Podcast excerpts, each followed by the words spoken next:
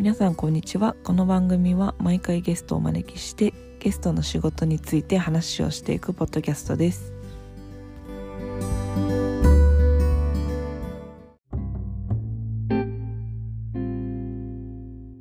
前回はうん。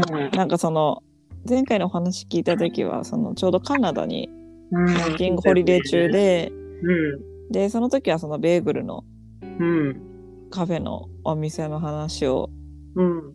そう確か聞いたと思うんですけどそうでまああの後、まあかりんさんも帰国されてうん。で今広島の方にうん。住みながら、今新しい仕事をしてると思うんですけどうん。今お仕事の内容としてはどういう仕事内容なんですか今は？仕事内容としてはうん。うーん。まあベンチャー企業の中ではじさらに新しく始まったサービスの、まあ、営業がメインだけどうんうん。ま企画というかもう今本当立ち上げたのは2020年の1月なんだけど あそんなま新しいんでだまだすね。新しくて、まあ、会社自体はもともと広告会社にいた人がはい。立ち上げて、まあ、うん。岡山に移住をして、うんうん。で、まあ、地域とか街づくり系の広告業をやって8年目うなのかな、んなんだけど、その中の第二創業みたいな形でうん始めた事業の、まあ、社長と2人で、いろいろう、いろいろなことをやってますっていう感じがざっくり、ざっくり言うとそんな感じで、うんうんで、まあ、その事業、まあなんだろう、ジャンルとしては、そのまあうん。街づくり系と言ってもいろいろあると思うので、はい。ソーシャルビジネスっていうその売上とか利益をすぐにだ急成長させようというよりは、社会的にインパクトを、社会的インパクトを重視するっていう企業というかジャンルがあるみたいで、結構、うん、うん、なんか、と思うんだけど、まあ私たちの場合は、まあ、日本における後継者がいない、すごい小さな事業者さんの後継者を見つけるうんプラットフォーム、マッチングプラットフォームうんを運営をしているという意味で、まあ、社会課題を解決するっていうジャンルというか、うんうん。うんだから営業なんだけど、なんか売上今月いくらとかそういうのではなくて、うん良い社会にするために、うんまあ、売り上げつつ、ちゃんとこう、変化を起こしていけるようなことを意識してる感んじですと。まあ、一旦の説明が難しいんだけどね。難しいい。ですね。なんか話聞いてるとなんか営業いう名前はありつつも話聞いてるとちょっとやっぱ人材系でもありそうですねなんか仲介人というかそうだね。っていう部分はありますね。うん。まあ、その営業だったりっていうのははいあるけれどもっていうところだね。うんうんうんそのなんかその後継者を探しているその、まあ、企業さんだったりっていうところはどういうふうに最初見つけ出すんですか？えっと、もともと、まあ、中中小企業って言われるのが、まあ、日本には9割ほとんどですと言われている中で、まあ、じゃあ、事業譲渡という、まあ、M&A って言われる、その、んうん。会社が会社を買うっていうビジネスは結構最近増えていて、うん。っていうのも、まあ、後継しあ高齢化が進んでいるじゃん。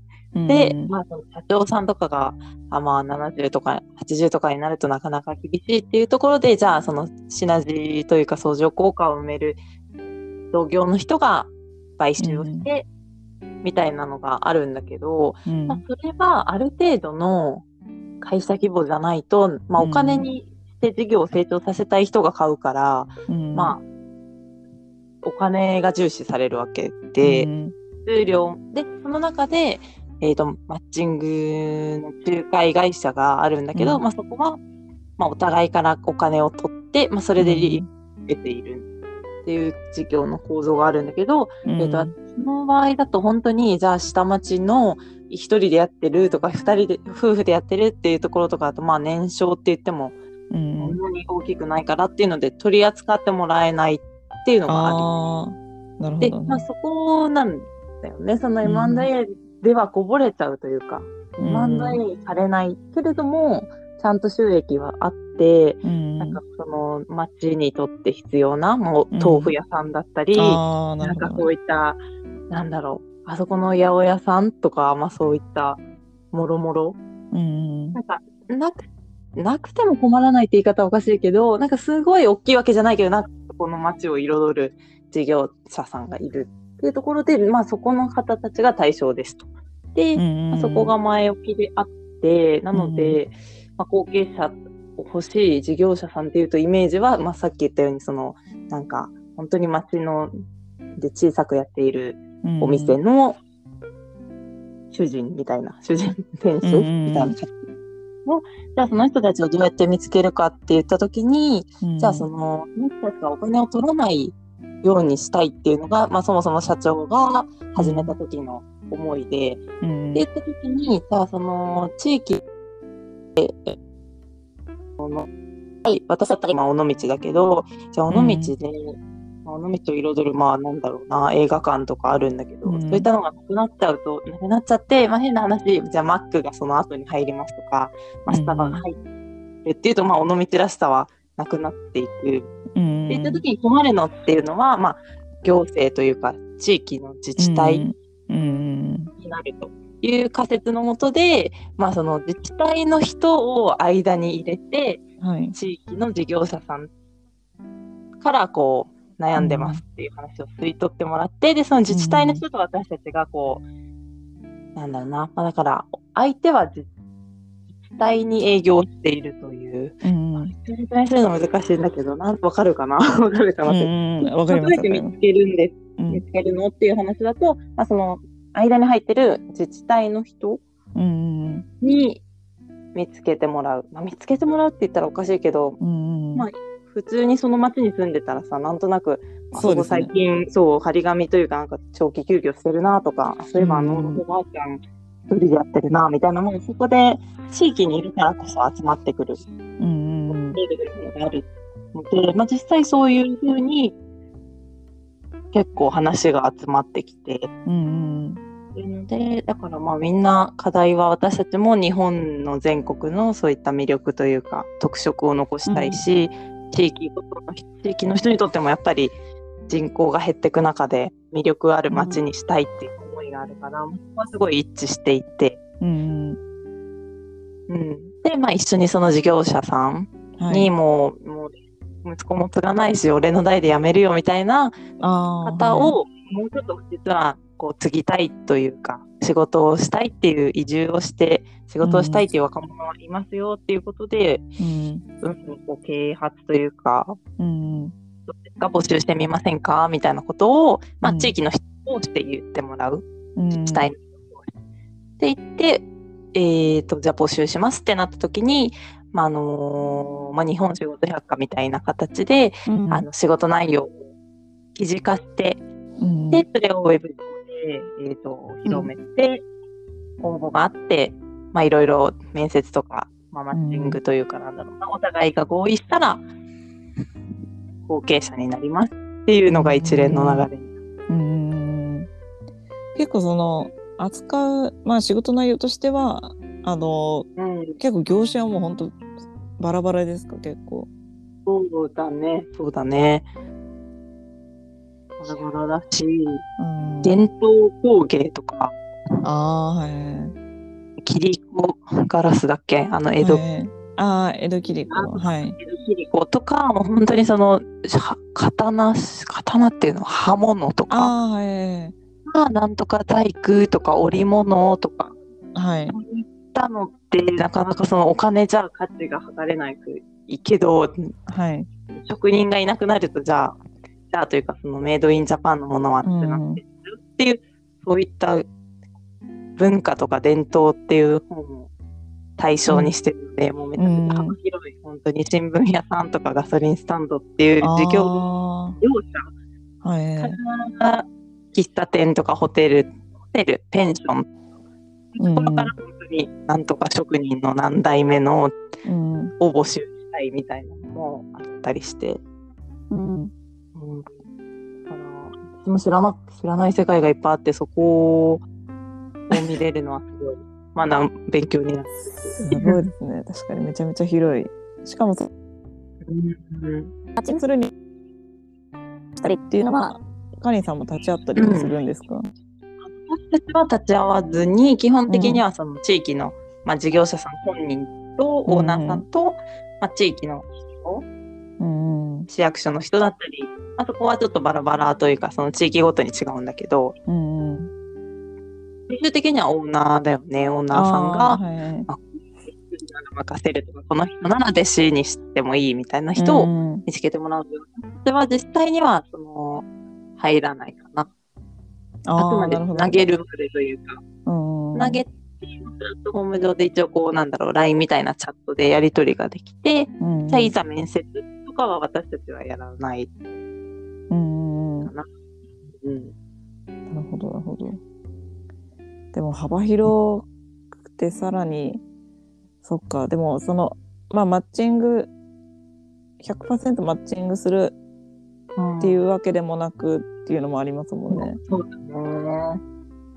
だから、えっともう本当に100 2025年までに120万、120万以上の会社が後継者がいないっていう状態になると予測されていて、うんうんまあそれはあの高齢化で、はい、はい高齢化だし、少子化だしみたいな。うんうんうんだからそれ全部をマッチングとか事業上とするっていうのは多分やろうと思っても難しいから、そこは目指してなくて、もうあくまで選択肢をこうお互い継ぎたいっていう人と継いでほしい人に広げてあげて、うん。まあお見合いと一緒、婚活と一緒というか、まあ、見つかったらハッピまあそうだよね。そういうそうですよね。まあそういうご縁。ー、そうご縁があったっていう。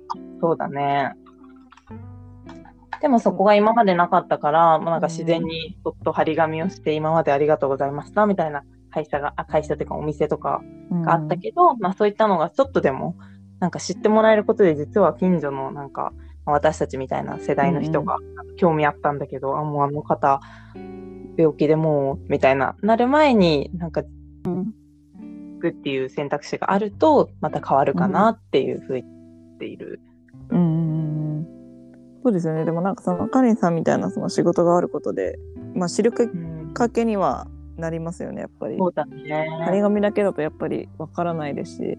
うん。でも確かに。地域の人しかリーチできないから、うんうんそうだよね。確かにありますね。なんか私も地元にあのモナカアイス屋さんが昔あったんですけど。中アイス、へえ。お店があったんですけど、うんあのグラフだったりうんなくなって、なくなっちゃったんですね。でもすうん。ごい地域の人に愛されてるお店でもう外食行った帰りには絶対そこを寄ったりとかできるところで意外と今そういうところってほんとなくって。うん。なんかまさに多分そういうお店さんのことを言うんだろうなっていうのを今聞いててそうだね。そうだね。なんか小さい頃の思い出の味みたいなのがうん大人になってなんか懐かしくなるけども今はないみたいな。そうですそうです。あの駄菓子屋さんとかもそうですし、ね。うん。結構じゃあもう地域もバラババラバラあったね。北海道も一つあったり、ラ、はい。南は宮崎県が今、2、3本当上から下ですね。そうそう私はまだ宮崎は行ってないんだけど、はい。で今回は兵庫に行ったり、まあ、この後岐阜に行ったり、なのでまあ基本的にその大都市圏ではないというか大阪東京名古屋福岡とかってあ今言っても困ってないくって、困ってるのって本当に町とか。村とかなんかそういう地域性がやっぱ強いもの。そうそうそう。地域性強いんだけどやっぱりみんな都会に出ちゃって。うんうんもうどうしようどうしようもないっていうかもう結構やばいっていう地域だからまあ旅行で行く分にはすごい面白いんだけど、やっぱりうんその事業者さんのお話を聞いたりしていると、はいすごいなーって思う反面この地域で私住めるかなっていう思っちゃうようななんだろう不便というか、やっぱ、そうですよね、コミュニティうん必要になる。の範囲っていうのもありますしね。そうだね。しかも利便性っていうところも考えたら。そうそう確かに。そうか、出張では、そう基本的にはもう調査というか、でお話うん。やっぱり事業者さんに。ことが多いね。そうそうそう。っていうのもあって、なんかその記事を書くっていう意味で、まあなんかライターもやりつつみたいな営業なんだけど、そうそうそうそうなんですよ。カリンさん、あの、仕事もやりつつ、ある媒体のライターもやってて、うん。どうしたら、ちゃんと。でもなんか着々とその地域の、地域関連のことも、この前はコンポストトイレのことを書いてましたもんね。うん、そうそうそう。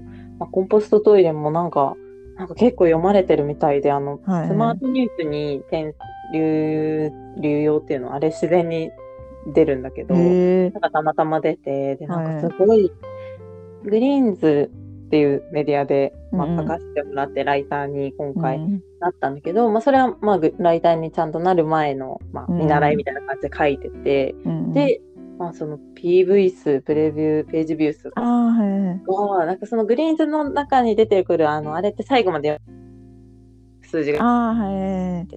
途中で見るのをやめるのかとかさ。うんそうそうそう、なんかそれが結構えげつなく見られてたみたいな。で、私はなんかもうその、結構急いで書いて、はいちゃんとした文章ではなくて、ちょっとキャッチーなというか、写真と、あの、こんなのもありますよ、みたいな。うんうん。なんか、ちょっとピンタレストから集めてきて、紹介みたいなのを書いてって言われたから、い書いたんだけど、うんうんめっちゃ見られるっていうこともすごいなんか面白かったし、なんか、そんなつもりなかったから、ドうんッドギマギみたいな。まあでもなんかコンポストがやっぱりその、コンポスト自体がやっぱコロナになってからかなりその注目度が高くなって見る機会も増えてっていう中でのうん。なんか、えコンポストトイレもあるのみたいな感じ。だから、まあでも実態はっていうところでやっぱ見たくなっちゃいますよねやっぱり。うん、そうだから、瀬脇さんにいろいろそのコンポストコミュニティ あの聞いてもらったあの記事だったから、ちょっとなんか、あんまり反映しきれなかったんだけど、まあ私の中ではすごいインプットになったし、うんまあ確かにって思えて、思えた上で読んでもらえてるから、まあやっぱりそういうなんか、みんな興味、漠然とやりたいかどうかは別にしてなんか気になる、コンポストっていう言葉がすごい浸透してるんだなとは思って。そうですね。なんか私もそのコンポストトイレに関しての意見を見てて、なんか実際やっぱり使ってる人の意見もあったから、うん。まあなんかすごい腑に落ちるというか、うん。説得力はありました。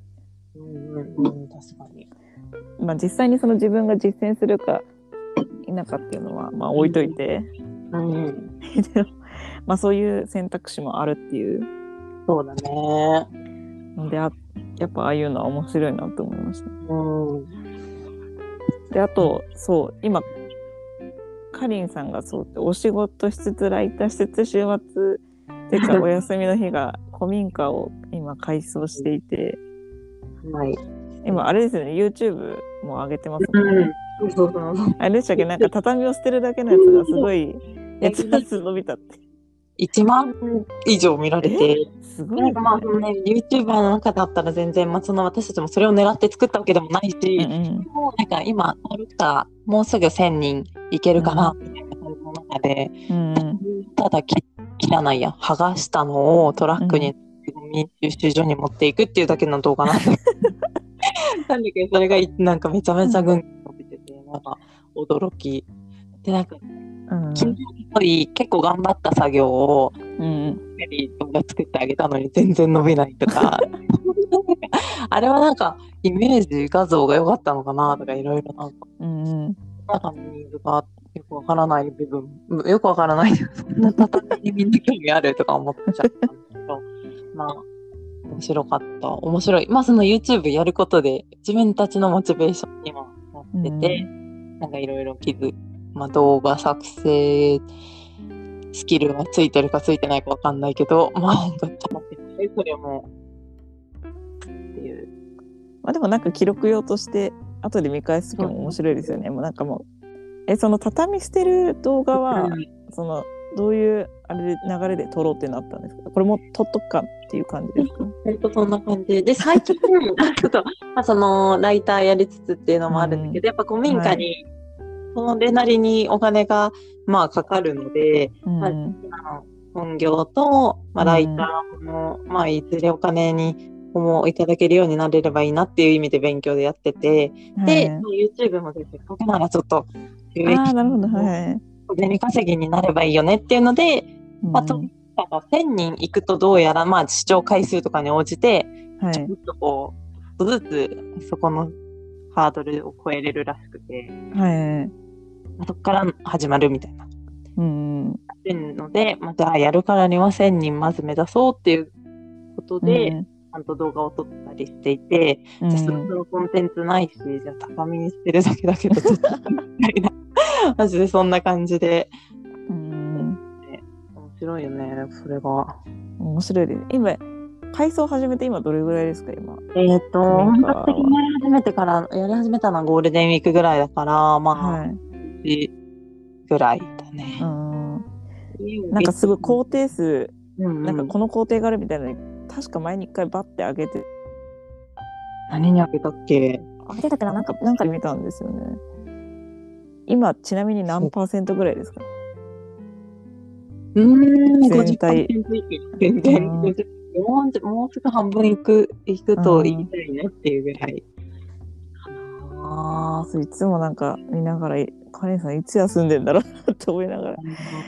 なんかし仕事仕事より肉体的にはハードだよなと思いながら。そうそうそう、ハードなんですよ。結構だからカナダにいた時って、まあ、はい。そのの仕事だけだったし、はい。はい。週末は遊びに行く、山に、うんまあ、ハイキング行く。うんうん。だからまあ言ったら単調な、ねバイトはい。をして、あとは遊ぶみたいな感じだったんだけど、うん。すごい自分がやりたいと思って手を出したことがなんかそれなりに忙しくなって、はいはい充実してるんだけど、なんか、あすごい、カナダにいたのが本当遠い昔に感じて、日本に帰ってからいろいろ濃すぎて、すごいなーって、まあどっちがいいとかじゃないんだけど、すごい変わった。確かにそうですね。カナダ帰ってきてまあうん。そもそも移住をしてそうだね。そのなんだろうあのワーホリ帰ってきて移住する人も多分なかなかいないと思いますそうな。まあそうかもしれない。でも移住しようと思って帰ってきたわけではなくて、うんうん。まあ、まあ夫の実家が、まあ、はい尾道の方にあって、うんで荷物を全部置いてきてたから、その、うんうん。まあじゃあ一旦ちょっと帰って、ちょっと仕事探したりとか、しばらく滞在しようみたいな感じで、一つの選択肢。あもしかしたらうん。ちょっと住むかもね、ぐらいだったんだけど、うん。なんかわかん、あんまり覚えてないんだけど、古民家を探すっていう、はい。なんかそういうことになって、気づいたら古民家を改装し始めてました。そうですよね。いろんななまあいろんなちょっとタイミングとか流れがあってうん。古民家を持つことになって。うんうん。古民家はもう完成したら、まあ、住居だったりなんかスペースとして開放したりそうそう、スペースとして今ちょっと検討してるけど、まあ住居は本当一かけにして、なんかそれもちょっと空いてるときは民泊というかまあ、うんエアビーみたいな。そうそうそう、エアビーしつつ、はい。なんかまあカフェだったり、なんかこう自分たちのやりたいようなことを表現できる場でもありつつ、うん。なんか人が集まれる、適度に集まれる場所うん。を作りたいねとは話している。うんで、まあ、いよいよ本業はどれみたいになるから、ちょっと夫に任せたいなって思って。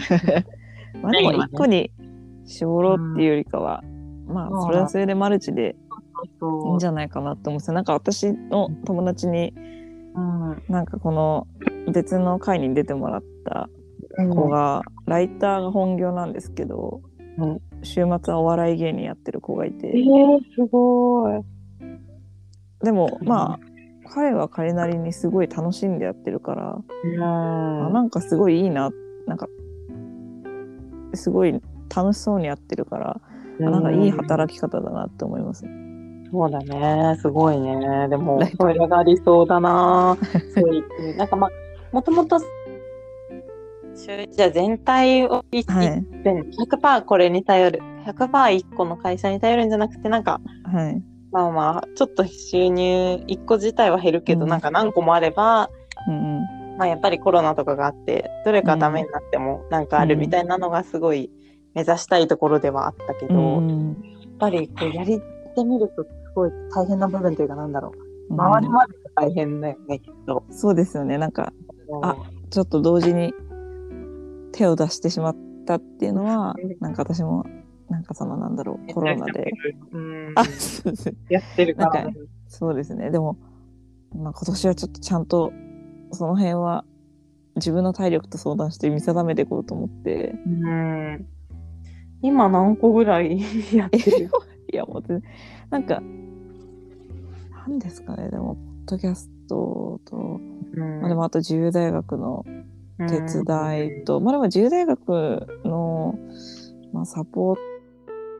うん。本当に、まあ、なんかすごい楽しくやってるうん。感じ、まあお手伝いみたいな。まあプラスそこもポッドキャストがあって結局それもなんか自分の活動の延長みたいな感じなんで。うん。まあなんか普通に楽しくやってるというか。うんなんですかね。でもあとはあれですね。趣味趣味で石鹸作り。うん。習いに行ったりとか、まあ、コンポストの方は最近全然あの2期は終わったんで。うん他の活動に今全然あんま参加できてないんですけどまあそういうのもあったりとかですかね。でも千秋ちゃんのそのインスタとかを見てるとそのシェア、はい。シェアじゃないね。あの物々交換のとかなんかいろいろその呼びかけがすごい千秋さんの本当にリアルで会ってたらめっちゃ面白い なんかリアルで会いたいなって思える思うようななんかいろいろ呼びかけとかはい。いいよねあの感じ。いやありがたいです。なんかなんかでもまあかりんさんも含めあなんかこの人だったら反応してくれそうみたいな人に向けて結構発信してたりするので、まあ最近の話で言うとあのユニバーシティ・オブ・ユニバーシティが、うんあうん。のシェアしてたあそうですコンテスト廃材を使っまあか企業4企業ぐらいから出た廃材を使って、うん。まあ何をするかっていうコンテストがうん。あって、それがまあちょうど今月が締め切りのものなんですけどまあそれこそかりんさんで言ったらあのコンポスト作ってましたし消えろかうん。消えろ作って。うんそうだね。でまあまさに冷ましてますしうん。何かしらまあかりんさんに限らず誰か思いつく人いるかなと思ってなんかうん。ああいうの投げかけてみたり。ねでも本当なんか投げかけられないとやっぱりどうしても情報ってどっかに偏っちゃうから本当ああいそううなんでも10分ぐらいしかいないよ。いないいないよっていうかなるほどなんか。持っているイメージ。うんあありがたいです。でもなんかそれで言うと私もなんかそういう誰かのなんか投げかけによってなんか知ったこととかも本当にいっぱいあるんでまあそのうん。いろんな友達の呼びかけもそうですし。そうね。やっぱ呼びかけるのも大事だよね。そうですね。しかもなんかまあうん。その情報をその時に見れてるかっていうのもまあまあでも見れたらまあそれはなんか縁というかタイミングなのかなって思いますしそうだよねなんか見すぎるのもやっぱちょっと疲れるじゃないですかやっぱり。うんそうだね。もうタイミングだよね、本当タイミングで巡り合うなってすごい思う。そうですね。もう、まあ、それかかりんさん、これはかりんさんしか無理だって思ったものだったら、もう、あの、LINE で送りつけるとか、確かに。多分そういう感じになると思います、ね。うん。でもまあ、今後の、なんか、でも、なんかかりんさんの肩書きとか考えたら、なんかめちゃめちゃ長くなりそうですけど、楽しそうじゃないですかなんか。迷ってる、迷ってるというか、なんだろう。古民ライター兼古民家運営兼なんだろうな。もうでもやっぱりそのなんかつなぐみたいなところつなぐ、なんか古民家とその今の本業がすごいまあ重なるなって思って、うんその私のやってる古民家って35年ぐらい空き家だったっていう。まあちょこちょこ手入れはそうしてたんだけど、はい。なんか昔おじえっ、とね今もう最後に私がそのコンタクトを取った方がはい。80代のおばあちゃんで、はい。で方の旦那さんが亡くなっはいちゃいました。でもともとはその旦那さんのはい。ご両親が住んでたお家だったんだけど、まあ、ちょっとその不便な場所にあるっていうのもあって同じエリアなんだけど、まあ、ちょっと引っ越されておじいちゃんおばあちゃん、うんで、まあ、ちょこちょここうお掃除に通ってたりはしたんだけどうん。ま旦那さん亡くなられちゃってでおばあちゃんもちょっとそんなに足もねもう自分でも車運転できないしっていうのでもう完全に放置されでうん。60歳ぐらいの娘さん夫婦たちがまあたまに草刈りに来たりとかうんうん。ねちょっとやってたっていうぐらいのなんかもう、うん結構長い間多分住んだあい住んだ期間と空き家同じぐらいみたいな状態のものをうんまあに譲ってくださったんだけど、うん。はい。長期間人の手が入ってないと本当にもうねえ本当ののざらしって言ったらおかしいけど 結構そのうんやっぱり人が住むって大事というかそのうん何でもいいからやっぱり人がいることが大事だなってすごい思って。うん。まあでも家の場合って一応現存されててよっぽどなんか床下が腐ったりとか、まあ、屋根が壊れてないとかであればまあ修復が可能ですと。うん。だけどまあその仕事のでいくともう30年空くとかってもう無理じゃん。その人しかできない仕事、うん。うん。だからやっぱりその早いうちにはい受け継ぐことってすごい大事だなってその家にしろ。うん。やっぱりもういいやって思っちゃうともうなんだろうな。あのもう使い物にならない。というかうん。ちょ手こ入れが大変になっちゃうので、うん。空き家にも通ずるなと思っていてうん。受け継ぐ受け渡し人的な？なんて言うんだろう。な、うんそんな感じが事業承継っていうのは本業だけでやってる取り組みだけど、まあちょっと私が今住んでる地域空き家もほんとめっちゃくちゃあるからうん。空き家をどうにかするっていうこともしたいなとも思いつつっていう、それはその肩書きっていう話から始まってるんだけど、うん。今そんなことができたらいいなって思ってなんか、うん、新しい、ん。してたら変だけどなんかまあ古いものに目を向けるっていうのをなんか作れたらいいなって。う。んそうですね。なんか空き家専門でかつまあ今カリンさんが住んでる地域だと。うん。うん。ね、本当もっとその島限定とかにしないとちょっとなんか本当にもうめちゃくちゃ空き家とそのあはい。工作放棄地だらけでさ、うんちょっとどうにかしないともう荒れ放題の島になってるみたいな、やばいってなりそうだから、うんうん。でもなんかそのニーズとしてはありそうだけどそのニーズを求めてる人たちとの距離が離れてそうっていうのはありますね。ね。どう伝えてどう興味を魅力に感じてもらえるかっていうのはあるようね。ん。だから私は一応その都都都会、そはい。の首都圏出身者の目線は忘れずにいたいなと思うけど、うん夫はそのずっとそこで生まれ育ってるから、あまあ当たり前の基準がずれてて、まあ、これぐらい歩いていけるでしょとか、なんていいんだけどね、それもいいんだけど、いやー、みたいな。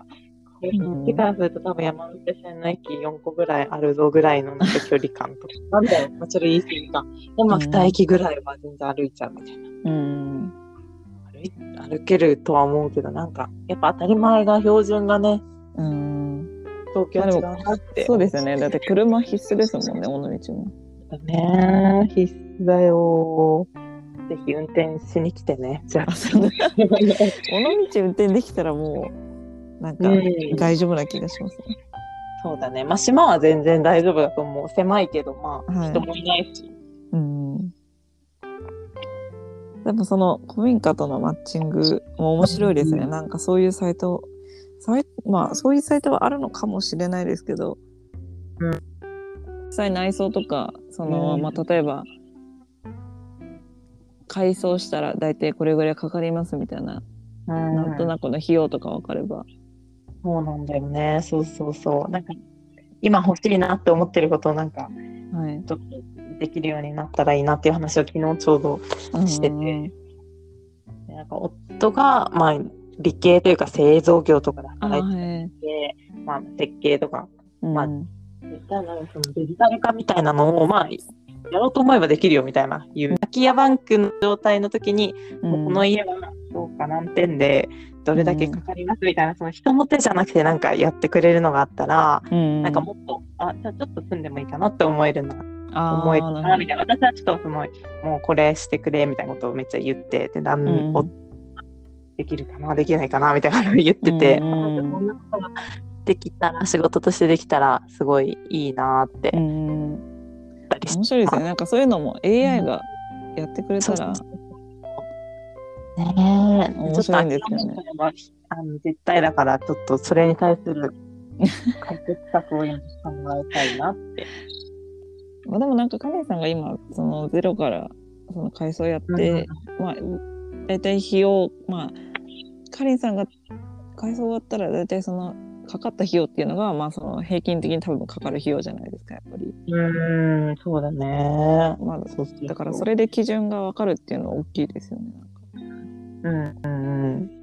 そう、だからまあ自分たちがやることによって、ちょっと説得力というか知見というかたまるし、なんか人に変にね、ネット上だけでなんかできますっていうより、ちゃんと実態がある方がいいなと思って、もっとちょっと自分のことを頑張って。そうですよねしかもなんかそのゆずなんかその受けるにあたっての書類とかもいろいろ書いてたじゃないですかなんか、うん、そうだね。あれもそういう情報とかもそうそうそう。確かに。いやいいですねでも本当なんか行けるようになったら行って早くお手伝いしたいです本当ねぜひ来てほしい。壁になるのとかね、なんか結構その人がいないとっていう。ねそうですよね。なんか力仕事というか。力仕事はまあなんとかなるけど、一気にやりたいけど、壁とかってどうせなら1日2日でガッと、うん。ね上の、まあ、2部屋一気にやるとかやりたいんだけど、あー2人だとはいなんか、あーだこうだやってるうちに、終わんなくって、本当にもう人手不足というか、ウーフ受け入れたいレベルの、受け入れられる。カナダの風難しいですね。貸すからみたいな。うんうんそういうのもやりたい飯ご飯こっち作ってあげるかみたいな感じですよねでもいいですね YouTube で発信しながら。ね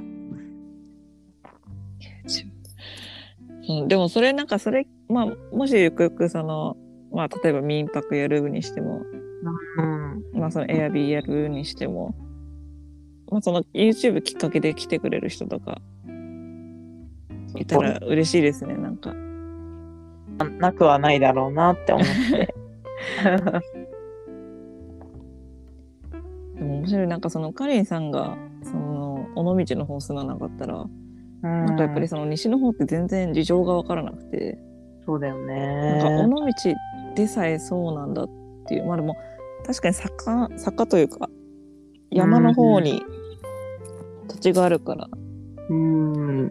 確かに高齢化になった時は大変だなっていうのは印象としてはあったんですけど。うん。でもなんか実際のその実態をなんかそのカリンさんから直接聞いてなんか思ったより結構深刻。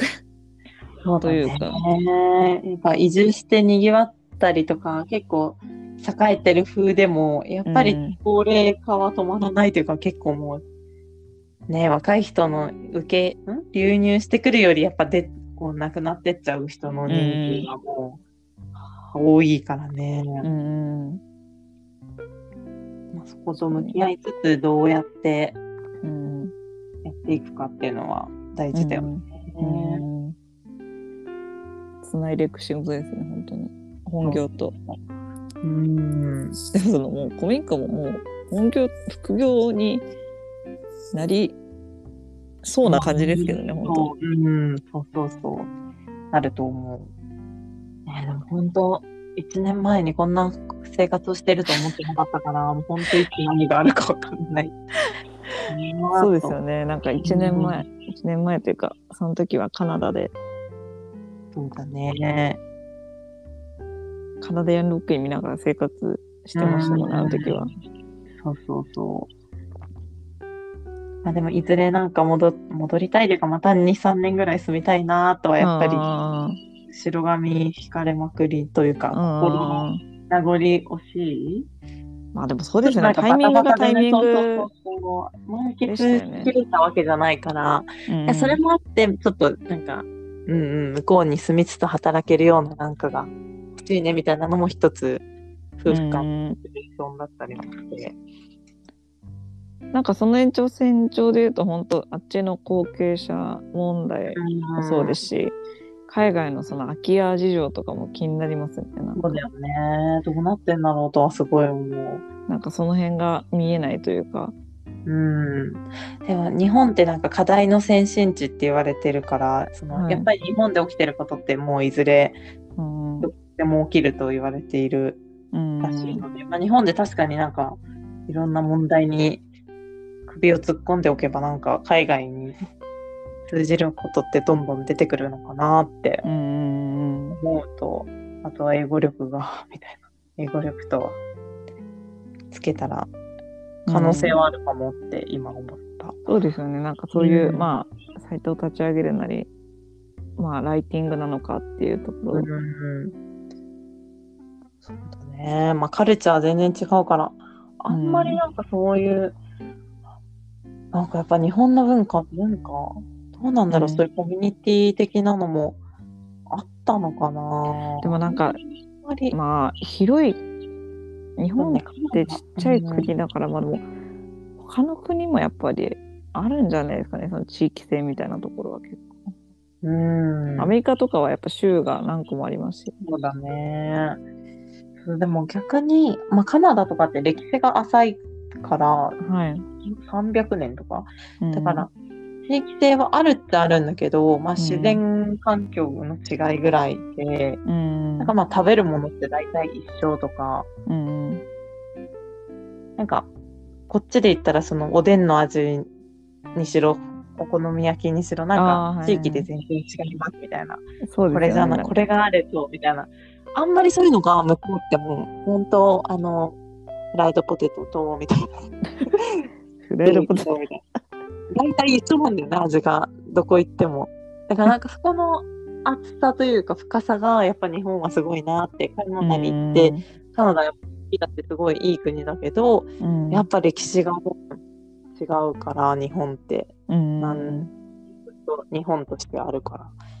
それはすごいよね。だから、うんまあ、ヨーロッパとかと逆にこう近いのかなって思った。イギリスのなんかこう宮殿、宮殿、はいあの昔の建物とか、うん。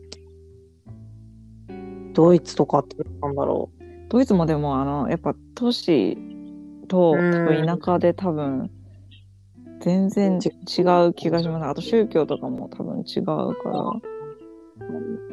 まあね、確かに向こうは向こうでまた、横にいっぱい国があるっていうのもなんか考えてうんそうですよね。なんか、まあ、いろんな歴史の影響があってっていうのもあるでしょうし、なんか韓国、でも韓国も多分全然違いますね、きっと。なんか根本的な多分文化はっていうのはあると思うんですけど、まあ、食文化も結構地域によっって、そうですね、違うところもありますし。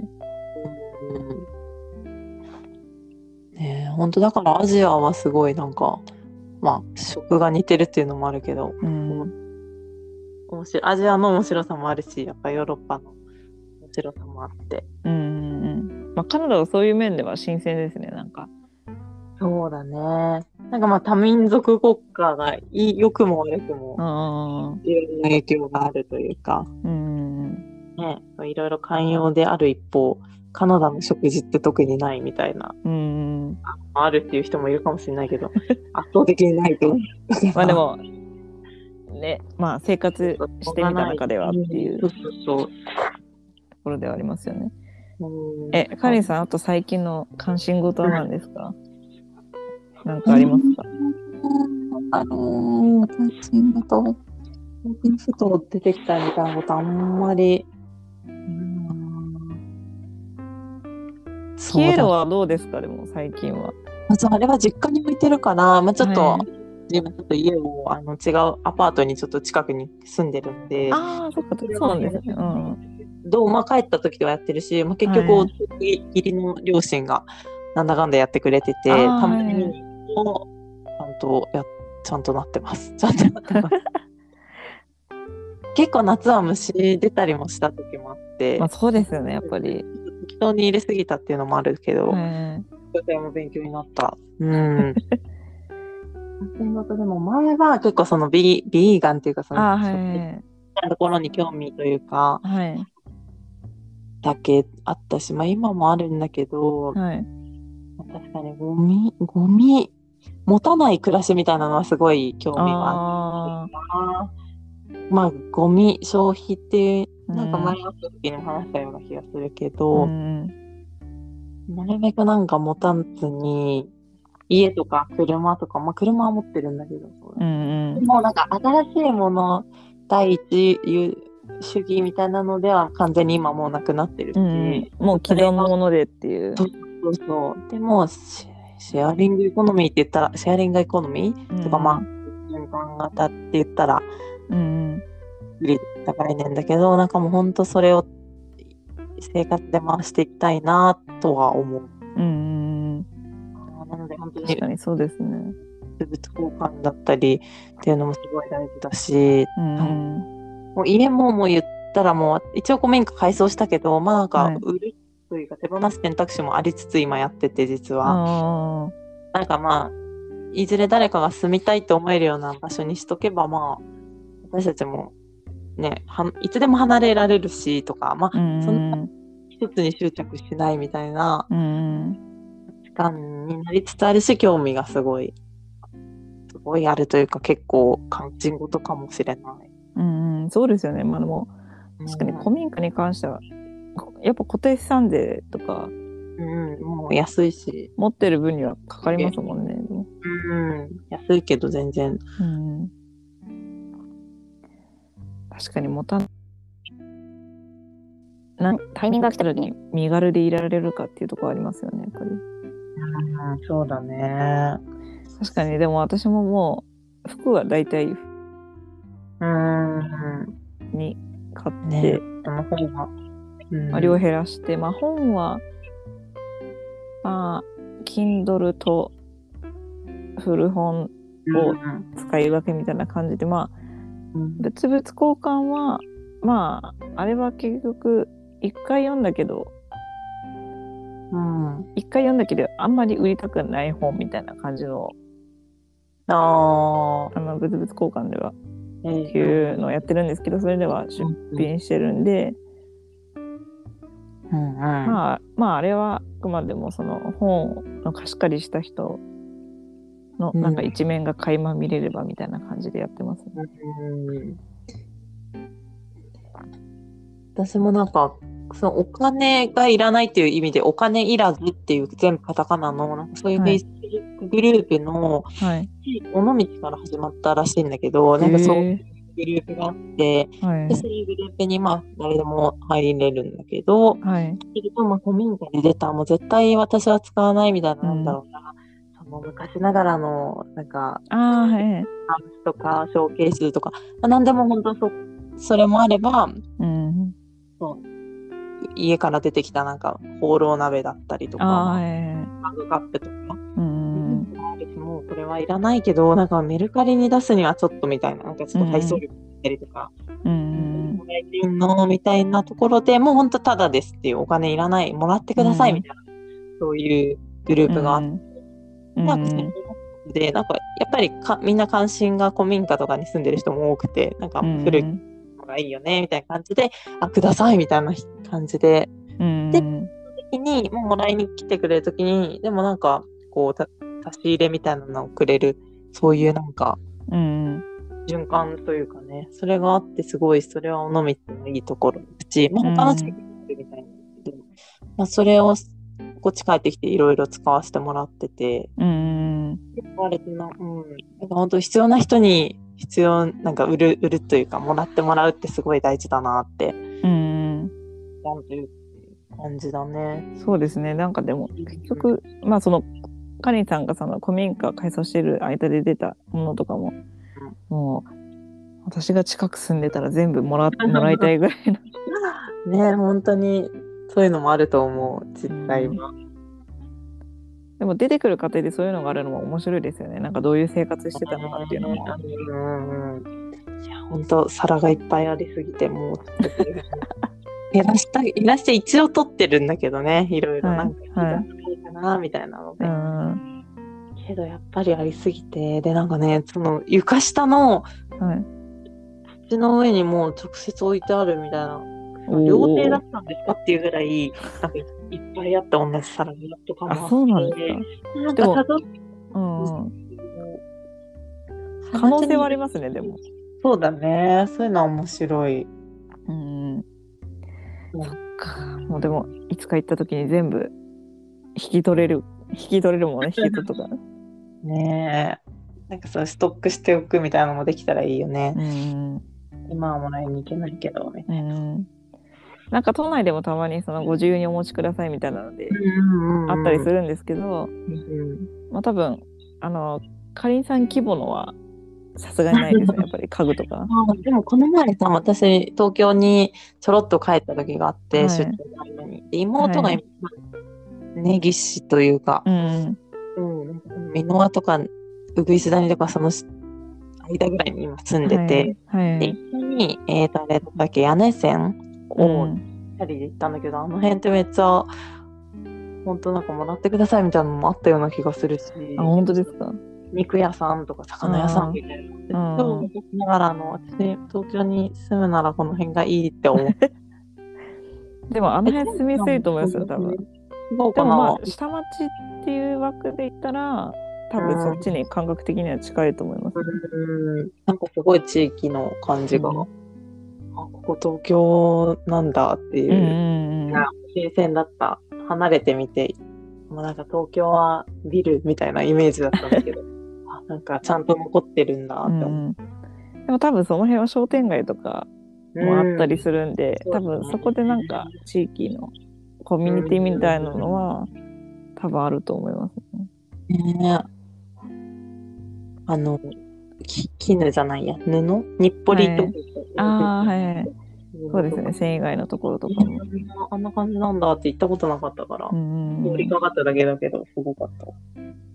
でも本当ああいうところがあることでなんかうん。私もカーテンの、カーテンに使う布もあそこで買って。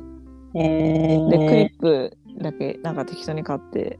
うん、だからカーテン買わずに済んだりとかするんで、そうだよね。なんか作ろうと思えば作れるんだっていうことにうんうん、思えるよね。いやそうなんですよ自分でやった方がいいよね。